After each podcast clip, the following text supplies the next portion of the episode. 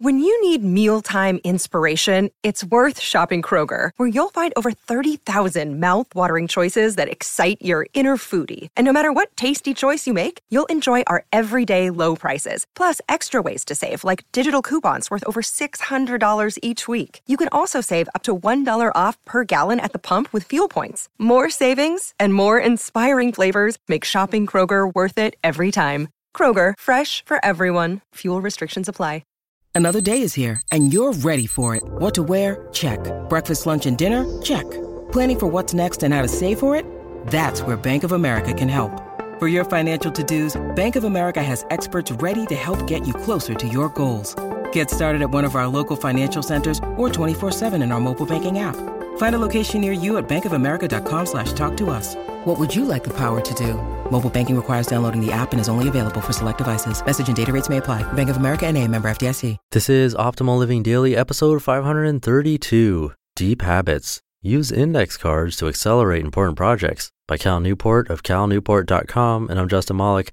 Happy Friday. If you're new here, this is where I simply read blogs and book excerpts to you so you don't have to wander around the internet yourself and stare at a screen reading it. It's all curated here for you and all for free. And I really appreciate you being here. Your support over the last year and a half has meant everything to me. But enough of the sappy stuff. I'm going to keep this intro nice and short for you. So let's get right to another post from Cal Newport as we optimize your life. Deep Habits Use Index Cards to Accelerate Important Projects by Cal Newport of calnewport.com. The difficulty of deep projects. For the sake of discussion, let's define a deep project to be a pursuit that leverages your expertise to generate a large amount of new value. These projects require deep work to complete, are rarely urgent and often self initiated, e.g., no one is demanding their immediate completion, and have the potential to significantly transform or advance your professional life. Examples of deep projects include writing a highly original book, creating an irresistible piece of software, or introducing a new academic theory. The problem with deep projects is that they're complicated and really hard. Almost any other activity will seem more appealing in the moment, so they keep getting pushed aside as something you'll get to soon. Recently, I've been experimenting with a habit that seems to help with this challenge. I call it the depth deck. The depth deck. The idea behind the depth deck is simple. Identify one or two deep projects that are important to your professional life. For each project, Identify one or two concrete next steps that, number one, require deep work, and number two, are self contained in the sense that they have a single focus and a clear criteria for when they're completed. You can vary the sizes of these steps. Perhaps some require only an hour or two of deep work, while others might require 10 to 15 hours. If you think more time is needed, then you should probably break it down into smaller pieces. You can also vary between decidable and undecidable tasks. I try to keep half my next steps decidable and half undecidable. If you select an undecidable task, however, you should integrate a time limit into completion criteria, e.g., solve this proof or spend 15 deep hours on it, whichever comes first, as by definition, you cannot force such efforts. Next, record each step on its own blank index card. Under its description, and this is important, write the date that you started it.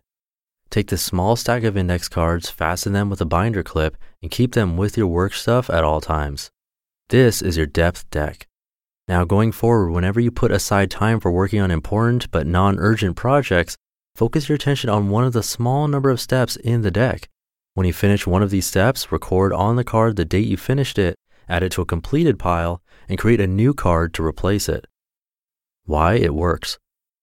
There are three reasons why this simple habit helps counteract the difficulty of deep projects mentioned earlier. Number one, the first reason is clarity. As mentioned, deep projects are complicated and hard, so it's easy for them to morph into an ambiguous, overwhelming mess. This is not a state that will generate much productivity.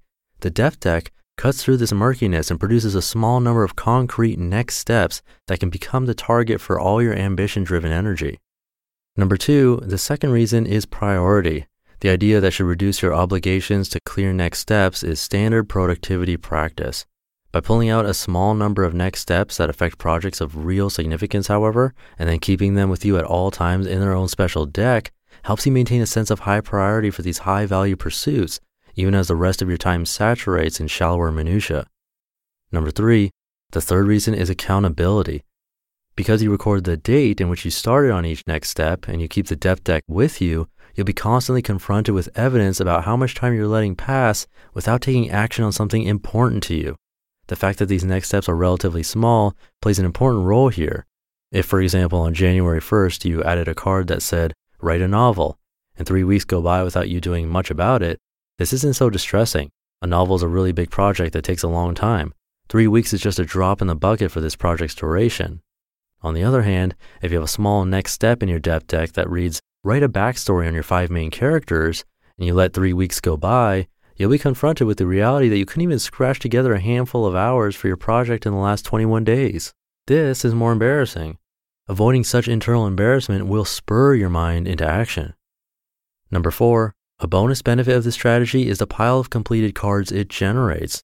Periodically browsing these cards can provide inspiration, e.g., transform your self image into someone who does get deep work done, as well as important knowledge, e.g., if you notice tasks of a certain type take a long time to complete, you might better schedule time for them.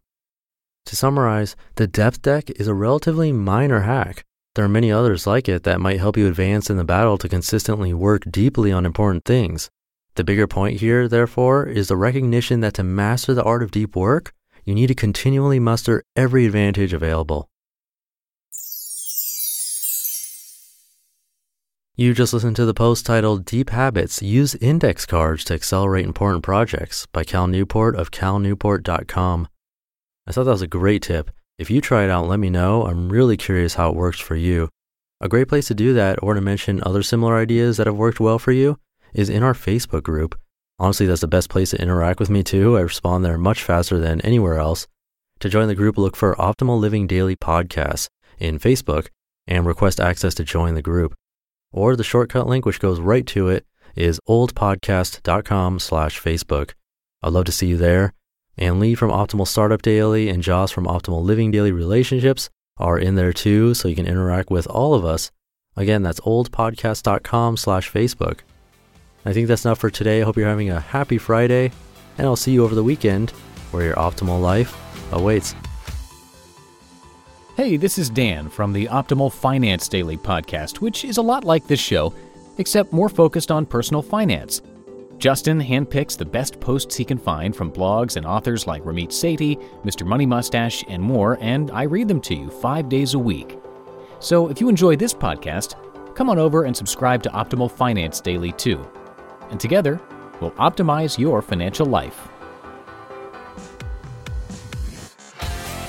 You've been listening to Optimal Living Daily. Be sure to hit the subscribe button to stay up to date on each new episode and head to oldpodcast.com. That's O L D podcast.com for a free gift as well as more actionable tips and resources to help you maximize your potential. Thanks for joining us, and remember, your optimal life awaits.